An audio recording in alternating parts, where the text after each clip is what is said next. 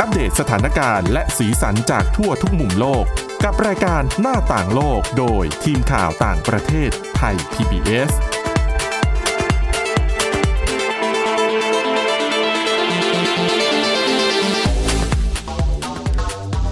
สวัสดีค่ะ ต้อนรับเข้าสู่รายการหน้าต่างโลกนะคะ มาอัปเดตสถานการณ์แล้วก็สีสันจากทั่วทุกมุมโลกกับทีมข่าวต่างประเทศไทย PBS ได้เช่นเคยนะคะ วันนี้อยู่กับคุณเสาวลักษณ์จากวิวัฒนากุลแล้วก็ดิฉันทิพย์ตะวันเทยระในยพงค์ค่ะ สวัสดีค่ะ สวัสดีค่ะ วันนี้นะคะ แน่นอนว่าเราก็ต้องเกาะติด ใช่ รายงานข่าว แล้วก็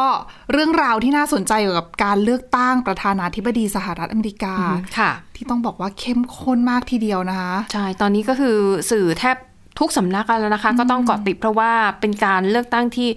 น่าลุ้นมากที่สุดครั้งหนึ่งในประวัติศาสตร์การเมืองสหรัฐ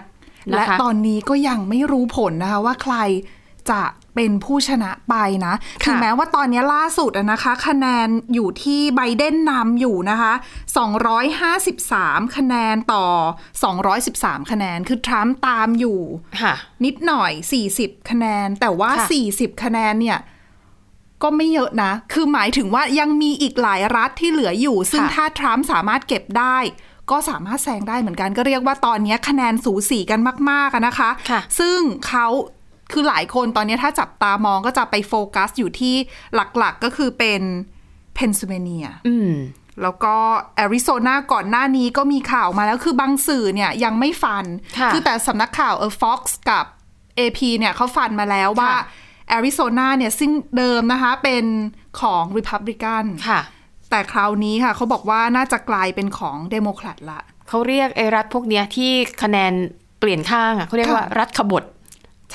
ใช่ อันนี้ต้องบอกว่าขบฏจริง ๆ เพราะว่า ค่ะ เขาบอกว่าคือ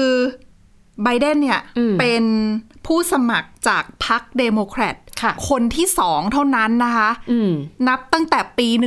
1948 ที่ชนะในรัฐนี้ ค่ะ คือสองคนอีก50 กว่าปีอะค่ะ คุณ ค่ะ สาวรักษณ์ ก็พูดง่ายๆถ้าเปรียบเทียบกับการเมืองไทยก็อย่างเช่นอ่ะเป็นจังหวัดภาคใต้ที่ปกติ อ่า ลงคะแนนให้กับพรรคประชาธิปัตย์มาโดยตลอด แต่จู่ๆวันหนึงก็เปลี่ยนข้างไปลงให้พรรคที่อยู่ฝ่ายตรงข้าม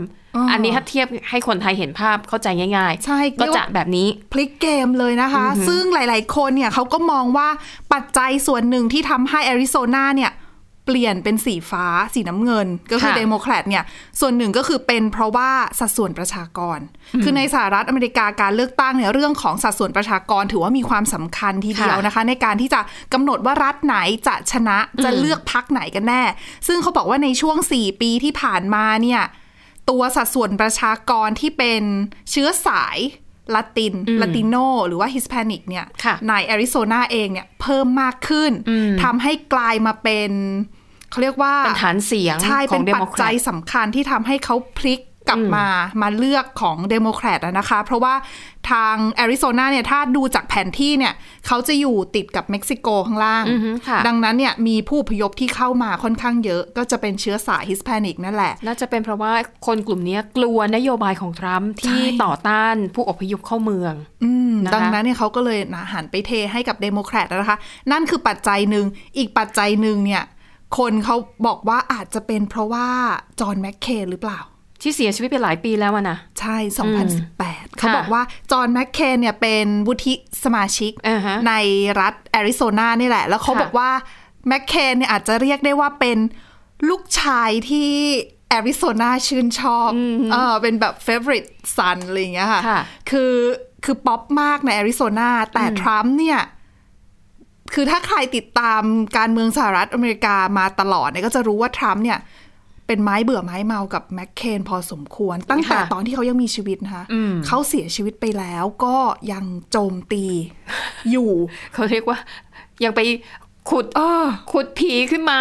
สาบส่งซึ่งอ่าหลายคนอาจจะรู้สึกไม่พอใจกับนิสัยแบบนี้ของทรัมป์ ถูกต้องค่ะ แล้วเขาบอกว่าคือมีแหล่งข่าวคือสำนักข่าว CNN เนี่ยเขารายงานโดยอ้างแหล่งข่าวนะคะ ในกลุ่มที่เป็นที่ปรึกษาของ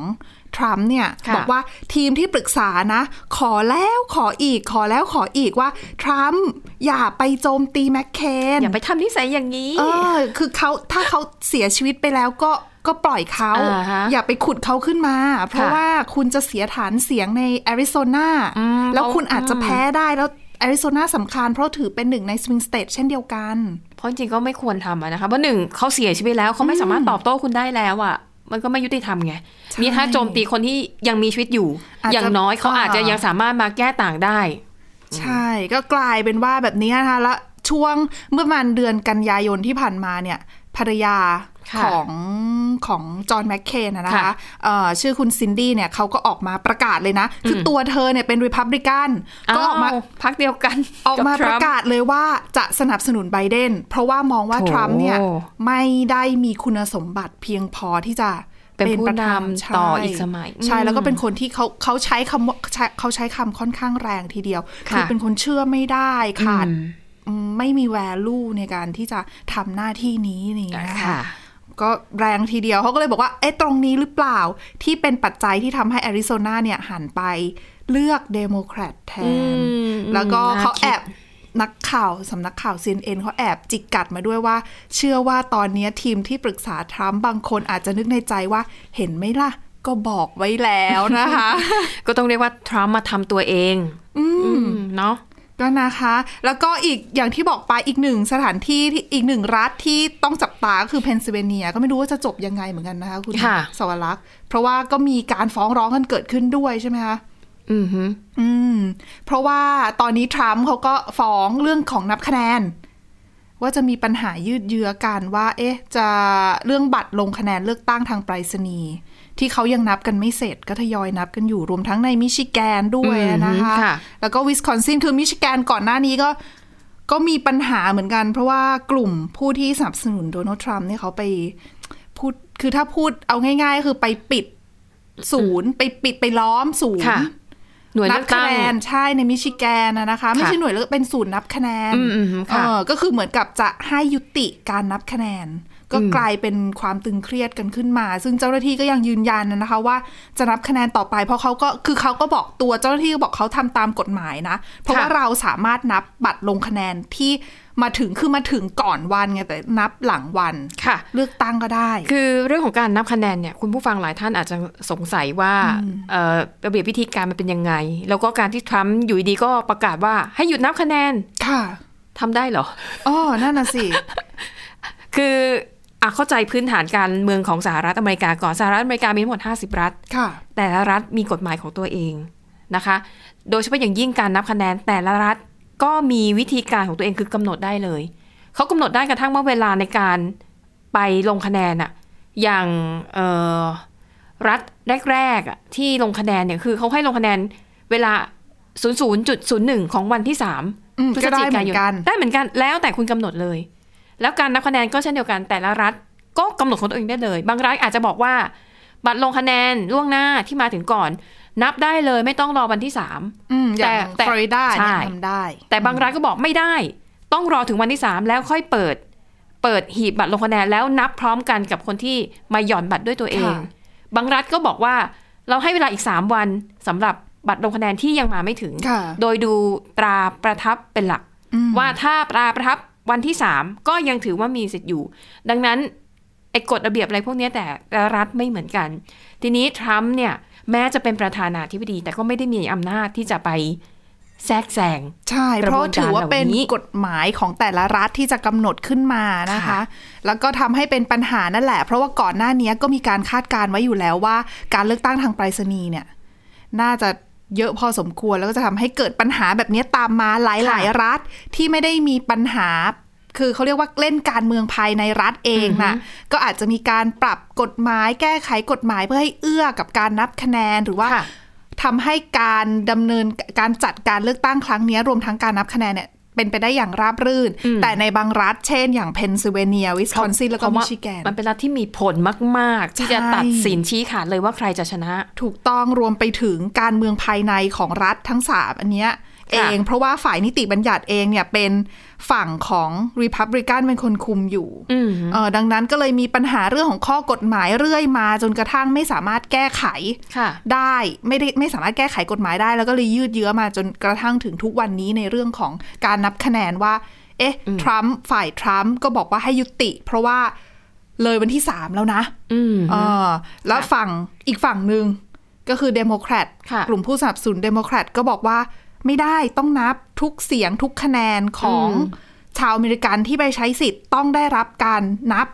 ค่ะ ต้องมีคุณค่าต้องมีค่า ก็เลยกลายเป็นว่าเกิดเหตุประท้วงขึ้นในหลายเมือง ใช่ ทั่วประเทศ แม้แต่บางรัฐที่นับคะแนนเสร็จแล้ว แล้วปรากฏว่าไบเดนชนะอย่างวิสคอนซินทรัมป์ก็บอกนับใหม่ แต่อันนี้ทำได้นะคะ เพราะว่าเอ่อไบเดนเนี่ยมีคะแนนนำแค่ 0.6% อืม ซึ่งตามกฎของรัฐวิสคอนซินเนี่ย ถ้า ค่ะ คะแนนห่างกันไม่ถึง 1%เนี่ย นับใหม่ได้ ขอนับใหม่ได้ ขอนับใหม่ได้ แต่ว่าอย่างที่บอกแต่ละรัฐมีข้อกำหนดกฎเกณฑ์ของตัวเอง และนั้นก็ต้องแบบค่อยๆ ไปศึกษาที่ ใช่ รัฐอะนะคะ ซึ่งตรงนี้ก็อาจจะมีเอ่อสารเข้ามาเอี่ยวด้วย ใช่ ส่วนหนึ่ง ถ้ารัฐไหนเถียงกันไม่จบอาจจะต้องไปหยุดที่ศาลสูงสุด อืมก็ไม่รู้ว่าเราจะรู้ผู้ชนะเมื่อไหร่นะ ยังลุ้นตัวโก่งอยู่เลยนะคะ ค่ะ เดี๋ยวหมดเวลาช่วงแรกค่ะ เดี๋ยวเราพักกันสักครู่แล้วมาติดตามต่อในเรื่องราวที่น่าสนใจเกี่ยวกับการเลือกตั้งสหรัฐอเมริกาค่ะในช่วงที่สองค่ะ หน้าต่างโลกโดยทีมข่าวต่างประเทศไทย PBS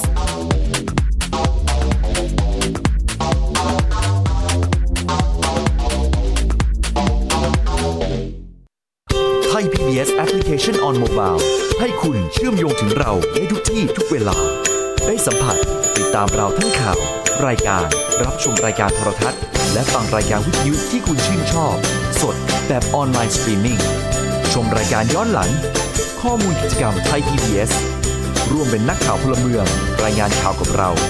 และอีกหลากหลายฟังก์ชัน ให้คุณดาวน์โหลดได้ฟรี ทุกระบบปฏิบัติการ ติดตามข้อมูลเพิ่มเติมได้ที่ www.thaipbs.or.th/digitalmedia เพราะวิทยาศาสตร์อยู่รอบตัวเรา มีเรื่องราวให้ค้นหาอีกมากมาย เทคโนโลยีใหม่ ๆ เกิดขึ้นรวดเร็ว ทำให้เราต้องก้าวตามให้ทัน อัปเดตเรื่องราวทางวิทยาศาสตร์ เทคโนโลยี และนวัตกรรม ที่จะทำให้คุณทันโลก กับรายการ s c i e n t e c h ทุกวันจันทร์ถึงวันศุกร์ ทางไทย PBS Radio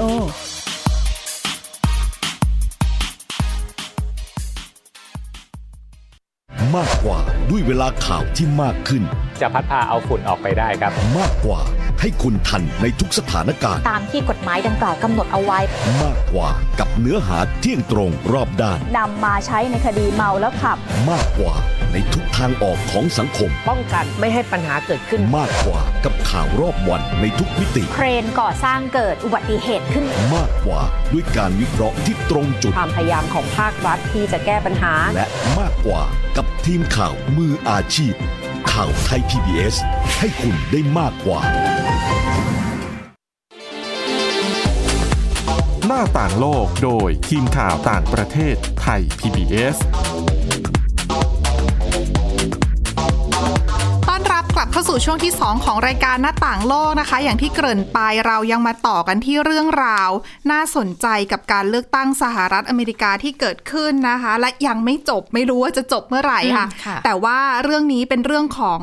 สสพักริพับลิกัน อ่ะเป็นผู้สมัคร อ๋อ นะคะ ก็เป็นผู้สมัครจากพรรคริพับลิกันค่ะ ที่รัฐนอตดาโกตานะคะเขาชื่อว่าเดวิดอันดาวก็ชนะเลือกตั้ง ค่ะ ไม่น่าแปลกใช่ไหม อ๋อก็ ก็สสชนะเลือกตั้งแล้ว ก็เขาเลือกตั้งไง คือ คือการเลือกตั้งครั้งเนี้ยไม่ใช่แค่ประธานาธิบดีอย่างเดียวไง มี อ๋อใช่ เลืก ใช่ เลือกสมาชิกสภาผู้แทนราษฎร วุฒิสมาชิกหลายอย่าง ก็ นะ คื คะ อ อ่า บัตรลงคะแนนหนึ่งใบอะค่ะดิฉันเคยเห็นคนอเมริกันเนี่ยคือในเมืองไทยอะ ค่ะ เขาก็แบบนั่งติ๊กบัตรลงคะแนน เราเราดูได้ใช่ไหมคะ เราเขาไม่ได้ห่วงเราดูได้นะคะ ก็ถามเขาว่าเนี่ยหนึ่งใบเนี้ยคุณต้องเลือกผู้แทนทั้งหมดอะกี่คน อืม สิบเจ็ดคน โห คือเลือกตั้งแต่ระดับท้องถิ่นจน ค่ะ ไปถึงประธานาธิบดี อ่า ใบเดียวจบนะคะ ดังนั้น โอ้ บอก ยาว ดิฉันว่ายาวย าว เป็นห มาง ก ว่าวเลยนะ ใช่นะคะเอ่อดังนั้นพอการเลือกตั้งวันที่สามเนี่ยมันถึงมีผลการเลือกตั้งออกมาแบบในทุกระดับเลยทั้ง อ๋ ส อ สส ค่ะ วผู้เอ่ออะไรต่อมีอะไรเนี่ย ค่ะ นะคะ ออกมาหมดพร้อมกันในวันเดียวนะคะ ทีนี้ก็ในส่วนของสสรัฐนอตดาโกตาเนี่ยเอ่อคุณเดวิดอันดาวชนะเลือกตั้ง ค่ะ อันนี้ไม่แปลกแต่ที่แปลกคือ คุณเดวิดเสียชีวิตไปแล้ว ตั้งแต่วันที่ 5 ตุลาคมที่ผ่านมาจากโควิด -19 โอ้ก็คือสมัครเอาไว้ตั้งแต่ก่อนหน้านั้น แล้วเสียชีวิตนานแล้วนะ 5 ตุลานี่ก็คือหนึ่งเกือบ 1 เดือนก่อนเลือกตั้ง แต่ว่าเขาไม่ได้มีการอัปเดตตัวบัตรลงคะแนนหรือเปล่า หรือ เป็น ว่า ไป คือ ได้ว่าบัตรน่ะมันแก้ไม่ทัน อืม เพราะว่าบัตรมันก็มีการสั่งพิมพ์ล่วงหน้าอะไรอย่างนี้ ค่ะ ใช่ไหมคะ ดังนั้นพอมีการเปลี่ยนแปลงเกิดขึ้นเนี่ยเจ้าหน้าที่ก็อาจจะแบบมันแก้ไม่ทันแล้วอะ ค่ะ แล้วอย่าลืมมันมีการเลือกตั้งล่วงหน้า ค่ะ ที่จะต้องส่งบัตร อ๋อใช่ ใช่ไหม เพราะบางที่ก็โอ้ล่วงหน้าหลายสัปดาห์นะคะ ค่ะ เป็นเดือน แล้วปรากฏว่าในรัฐนอตดาโกตาเนี่ยนะคะ มีสสของพรรครีพับลิกันเนี่ยชนะ 2 คน คุณเดวิดเนี่ยได้เป็นอันดับ 2 ได้คะแนน 35.53%ส่วนคนที่ได้อันดับแรกเนี่ยก็ยังเป็นคนของพรรคเอ่อรีพับลิกันนั่นแหละ คนแรกเนี่ยยังมีชีวิตอยู่ไม่เป็นไรนะคะ แต่ว่าพอคนที่ 2 เสียชีวิตเนี่ยคือพอคนนี้เสียชีวิตเนี่ยก็เริ่มมีการพูดคุยกันแล้วว่าเอ๊ะแล้วถ้าคนนี้เขาชนะเลือกตั้งจริงๆเนี่ยมันจะมีวิธีการจัดการกับปัญหานี้ยังไง ค่ะ นะคะก็ได้ข้อสรุปว่าสำหรับรัฐนี้นะคะ ก็จะเปิดโอกาสให้พรรครีพับลิกันเนี่ยสรรหาแต่งตั้งตัวแทนของพรรคขึ้นมารับตำแหน่งแทนคุณเดวิดที่เสียชีวิตไปแล้วก็ถือว่าเป็นสิทธิ์ของพรรคนี้ ที่เขาชนะเลือกตั้ง อืมนะคะเอ่อสำหรับคุณเดวิดเนี่ยนะคะ เป็นนักธุรกิจแล้วก็เรียกว่าเป็นเจ้าของฟาร์มปศุสัตว์ ก็คือถือว่าเป็น ค่ะ เศรษฐีคนหนึ่งนะคะ แล้วก็เป็นคนที่มีแนวคิดหลายอย่างที่คล้ายกับทรัมป์นะคะ ก็เอ่อคนก็เลยคิดกันว่าเอ๊ะแล้วทำไม แต่ว่าเสียชีวิตจากโควิด -19 เนี่ยเออไม่น่าเลยเนาะ ใช่ นะคะเอ่อหลายคนก็มองว่าเหตุผลอะไรทำไมเขาถึงยังชนะการเลือกตั้งอาจจะเป็นเพราะว่าหนึ่งเป็นที่ชื่นชอบ อืม ของประชาชนในรัฐนอตดาโกตา คือจริงๆนอตดาโกตาเนี่ยก็ถือว่าเป็นหนึ่งในพื้นที่ที่เป็นฐานเสียงของ อืม ริพับลิกันด้วยอะนะคะ ค่ะอ่าก็คือหนึ่งคนยังรักอยู่ อืม ต่อให้รู้ว่าเสียชีวิตแล้วก็ยังอยากลงคะแนนให้ ห ห รือ รือ สอ อี ง กทีดิฉันว่า เพราะว่าคนอยากจะเหมือนไว้อะไรให้เกียรติเขาหรือเปล่า ไม่หรือเพราะคนไม่รู้หรือเปล่า อ๋อก็เป็นไปได้ เพราะเยอะเพราะว่าถ้าคนบางทีไม่ได้ติดตามข่าวไม่ได้อาจจะไม่ไม่รู้ว่าอ้าวคนนี้เสียชีวิตไปแล้ว อาจจะเห็นแค่ว่าเป็นริพับลิกันเลยลงให้ อ๋อก็เป็นได้ ในฐานะที่ว่าเป็น ใช่ พรรคนี้หรือเปล่า ก็เป็นได้และเหตุผลข้อที่สองที่เมื่อกี้คุณสาวรักษ์เกริ่นเอาไว้ ที่บอกอีกอีกข้อหนึ่ง ก็นี่แหละ อ๋อโอเค เพราะว่าเลือกในฐานะที่เป็นพัก เพราะแต่รู้อยู่แล้วว่าเสียเออแต่อาจจะไม่รู้ข่าว คือไม่รู้ข่าวการเสียชีวิต อืม แต่ลงให้แค่เพราะว่าเป็นดิพับลิกัน อืม เออ ก็เป็นไปได้นะคะ นะคะอ่ะและสุดก็คือเดี๋ยวให้พรรคริพับลิกันเนี่ย แต่งตั้ง ค่ะ ตัวแทนของพรรคเนี่ย ขึ้นมารับตำแหน่งนี้ไปนะคะ อืม เป็นการ ค่ะ ทดแทนกันไปนะคะ แต่ก็จะบอกว่าในการเมืองสหรัฐรวมถึงหลาย ๆ ประเทศเนี่ยการที่ประชาชนลงคะแนนให้กับผู้สมัครที่เสียชีวิตไปแล้วไม่ใช่เรื่องแปลกใหม่เลยนะคะ อย่างเมื่อปี 2000 นะคะ การเลือกตั้งในสหรัฐเนี่ย มีผู้สมัครถึง 5 คนที่เสียชีวิตไปแล้ว แต่ อืม ชนะเลือกตั้ง อ๋อ มัน เออ ก็เกิดขึ้นได้นะคะ เพราะว่า ใช่ค่ะ คือการเมืองอเมริกันเนี่ยบางทีเขาแบบเตรียมล่วงหน้ากันเป็นปี ใช่ค่ะ ๆอ๋ออ อืมนะคะ อันนี้ก็เป็นอ่ะอีกมุมหนึ่งที่แปลกดีนะคะ เกี่ยวกับการเลือกตั้งในสหรัฐอเมริกา ค่ะ แต่มีอีกเรื่องหนึ่งที่เป็นเรียกว่าเป็นเรื่องเกี่ยวพันกันก็คือเรื่องของการระบาดของโควิด -19 ค่ะ นะคะเพราะว่าเอ่อเนื่องจากการระบาดของโควิด -19 เนี่ยมันก็อย่างที่บอกมันส่งผลต่อการเลือกตั้งในปีนี้ มันทำให้การลงทะเบียนทางไปรษณีย์เยอะมากขึ้น ค่ะ เพราะเขาไม่อยากจะให้คนไปแออัดกันที่แบบหน่วยคูหาเลือกตั้งใน รว วั ม น ทั้ง เดียว การเลือกตั้งล่วงหน้าด้วยนะคะ ที่ อือหือ ไปเลือกตั้งที่คูหาเลือกตั้งเองอ่ะ ใช่ โอ้ทำลายสถิติเลยเกินหนึ่งร้อยล้านคนนะคะ ค่ะ อันนั้นก็ เยอะทีเดี คือ ยว ปัจจัยหลายอย่างคืออ ม โควิดด้วยแล้วก็อยากจะให้ผู้ที่สนับสนุนของแต่ละฝ่ายออกมาใช้สิทธิ์กันให้ได้มากที่สุด ค่ะ นะคะ แต่ว่าผล จากนั้นเนี่ยไม่รู้จะเกี่ยวหรือเปล่านะ เพราะว่ารายงานล่าสุดของ CNN นะคะเขาบอกว่าตัวเลขผู้ติดเชื้อรายใหม่ในสหรัฐอเมริกา เมื่อวันพุธตามเวลาท้องถิ่นเนี่ยทั้งประเทศสูงเกิน 1 0 0 0 0แสนคนในรายงานข่าวบอกว่านี่เป็นครั้งแรกนะตั้งแต่เกิดการระบาดที่ผู้ติดเชื้อรายใหม่ในสหรัฐในวันเดียว อืม เพิ่มขึ้นมากกว่า 1 0 0 0 0แสนคนอืม อืม นะคะ แล้วมี 19 รัฐจากทั้งหมด 50 รัฐ ผู้ติดเชื้อรายใหม่ เพิ่มสูงเป็นประวัติการณ์ อืม แล้วเขาก็มีการคิดหาค่าเฉลี่ย ค่ะ ด้วยนะคะ เขาพบว่าเอาภาพรวมสรุปก็คือว่าช่วงก่อนวันเลือกตั้ง 3 พฤศจิกายนประมาณ 1 สัปดาห์ ค่ะ อัตราการเพิ่มขึ้นของผู้ติดเชื้อโควิด -19 รายใหม่ มันเพิ่มสูงขึ้นทำลายสถิติ อืม แต่ในรายงานข่าวเนี่ย คือเขาไม่ได้บอกว่ามันเกี่ยวข้องกับการหาเสียงในช่วงโค้งสุดท้ายหรือเปล่า เพราะว่าอย่างทรัมป์ตอนหาเสียงเนี่ย ค่ะ ทรัมป์ก็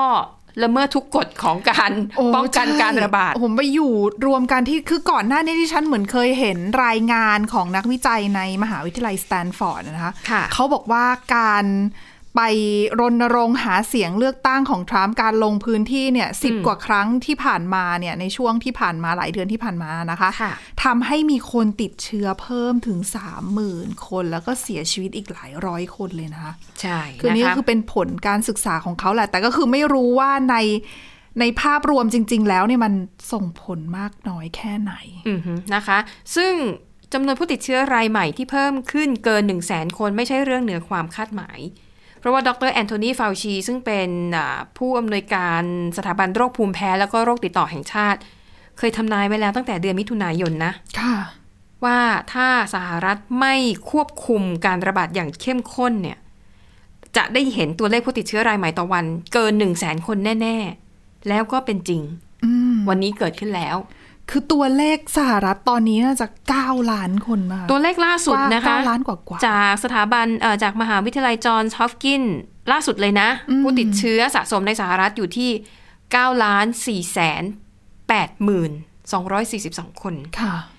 มากที่สุดของโลก อืม เสียชีวิตก็มากที่สุดของโลกเช่นกัน เสียชีวิตอยู่ที่ 233,663 คน แล้วตัวเลขผู้ติดเชื้อเพิ่มขึ้นขนาดนี้นี่ก็ โอ้โห ไม่รู้ว่าจะ จะ 10 ล้าน อีกไม่กี่วันแน่ ๆ เลย เพิ่มช้าลงเมื่อไหร่นะคือตัวเลขดูไม่ได้แบบน้อยลงเลยอะ ค่ะ และถ้าหากว่ามีความรุนแรงหรือมีการประท้วง ซึ่งเกิดขึ้นไปแล้วอ่ะในบางรัฐ ชายที่เกิดขึ้นอยู่ด้วยอะนะ เรา ตอนนี้ คงคงจะได้เห็นตัวเลขผู้ติดเชื้อที่มันพุ่งสูงขึ้นมากกว่านี้อะนะคะ คือเป็นโจทย์ใหญ่ที่ อืม ผู้นำคนใหม่เนี่ยไม่ว่าจะเป็นทรัมป์หรือว่าไบเดนได้เข้า ค่ะ มาบริหารประเทศนะคะ โอ้แต่ มัน ถ้า จะจัดการยังไง แต่ นะ ถ้าทรัมป์ได้เป็นอีกสมัยที่ฉัน ทำ ว่า เหมือนเดิม ก็ทำเหมือนเดิมเผลอๆเนี่ยจะแย่กว่าเดิมเพราะถ้าหาก ค่ะ ว่าไล่คุณฟาวชีออกเนี่ย อ๋อ มันเท่ากับมันไม่มีคนคอยแตะเบรกทรัมป์เลยนะ ใช่ ทรัมป์เนี่ยใส่คันเร่งเกียร์ห้าเดินหน้า พุ่งชนทุกเป้าหมายก็ทำให้คนแบบติดเชื้อ อ๋อ อยิ่งกว่านี้ นั่น นี่ น่ะ มี สิคะ ดรฟาวชียังอยู่ยังดูเหมือนมีคน ยั ก ง ล้า ยังเออ มีคนกล้าพูด อืม แล้วยังคอเมริกันยังเชื่อ แต่ถ้าไม่มีดรฟาวชีแล้วเนี่ยผม ไป ใคร กู่ไม่กลับ ใครจะกล้าปะทะทรัมป์อ่ะ แต่ว่าเดี๋ยวก็จะมีวัคซีนออกมาแล้วไหม เราก็หวังว่าจะเป็นอย่างนั้นนะคะ เพราะว่าที่ดรฟาวชีพูดล่าสุดก็คือ ปลายปีเนี้ยจะรู้แล้วว่า อ่าค่ะ วัคซีนจะได้ผลหรือไม่ได้ผล ค่ะ ถ้าได้ผลต้นปีหน้าจะผลิตได้จำนวนหนึ่ง แต่คงจะให้กลุ่มเสี่ยงมาก ก่อน ที่สุดก่อน ค่ะ แล้วก็ปีหน้าตลอดทั้งปีก็ค่อยๆ ผลิตเพื่อให้กับประชาชนคนทั่ว ๆ ไปนะคะ อื อื ม ม ก็ต้องติดตามกันนะ ไม่ว่าจะเป็นเรื่องของผลการเลือกตั้งหรือว่า ตัววัคซีนเอง เพราะว่าสถานการณ์ในสหรัฐอเมริกาเนี่ยดูแล้วน่าเป็นห่วงกว่าในหลาย ๆ ประเทศทั่วโลก เพราะหลายประเทศ ใช่ อย่างอินเดียก่อนหน้านี้ที่เรากังวลเนี่ย ก็เริ่มที่จะคือสถานการณ์ก็ยังแย่แหละ แต่ว่าก็ดูแล้วถ้าเปรียบเทียบกับสหรัฐอเมริกาเนี่ยดูสหรัฐอเมริกานี่ไม่ได้หยุดวิ่งเลยนะตัวเลขอะ ค่ะก็ก่อนหน้านี้เนี่ยเขายังเดากันว่าถ้าอินเดียไม่ทำอะไรเนี่ยนะคะ ตัวเลขผู้ติดเชื้อรายใหม่น่าจะแซงหน้าสหรัฐ ค่ะ แต่ตอนนี้สหรัฐก็เร่งสปีดขึ้นไป ดูแลวอินเดียไม่น่าจะไล่ทันตอนนี้อินเดียอยู่ที่เอ่อผู้ติดเชื้อสะสมนะคะ8ล้าน3แสน1 3 8 7 6 คน ห่างจากสหรัฐประมาณ1ล้าน1แสนคน ค่ะ อืม แต่ ก็ ชัยชนะครั้งนี้ดูไม่ ไม่ไม่ค่อยดี ใคร เท่ไห อยากชนะไม่น่า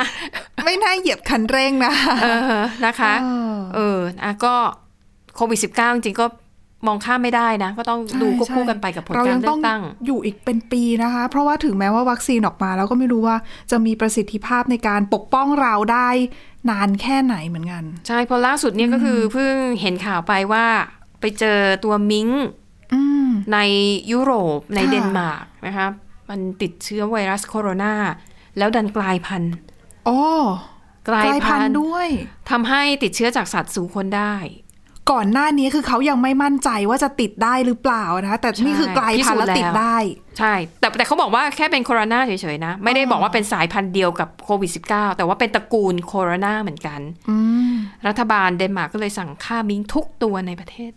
ทุกตัว ประมาณ คือก่อนก่อน 17 ล้านตัว ทั้งประเทศมี ก่อห 17 ล้านตัว ที่เขามีพบติดก็ก็ทยอยฆ่ากันไปบ้างแล้ว มี นะ สเปนกับเนเธอร์แลนด์ อ๋ออั อันนั้นก็ฆ่าไปแล้วแสนกว่าตัว คือมิงที่เขาเลี้ยงเขาเลี้ยงเป็นฟาร์มไงคะ อืม มันไม่ได้แบบอยู่ตามธรรมชาติ ฉะนั้น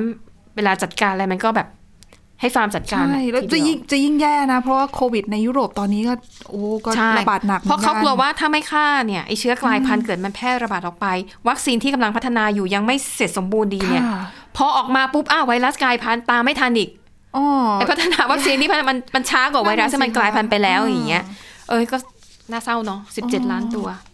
ต้องติดตามกันต่อนะคะ ไม่ จ้ะ ว่าจะเป็นเรื่องเลือกเลือกตั้งโควิดต่าง ๆ ค่ะ ค่ะ และนี่คือทั้งหมดของรายการหน้าต่างโลกค่ะ สามารถฟังรายการได้ที่ www.thaipbspodcast.com นะคะ หรือว่าฟังผ่านพอดแคสต์ได้ทุกช่องทาง โดยค้นหาคำว่าหน้าต่างโลกค่ะ วันนี้พวกเราแล้วก็ทีมงานลาไปก่อนนะคะ สวัสดีค่ะ สวัสดีค่ะ Thai PBS podcast. View the world via the voice.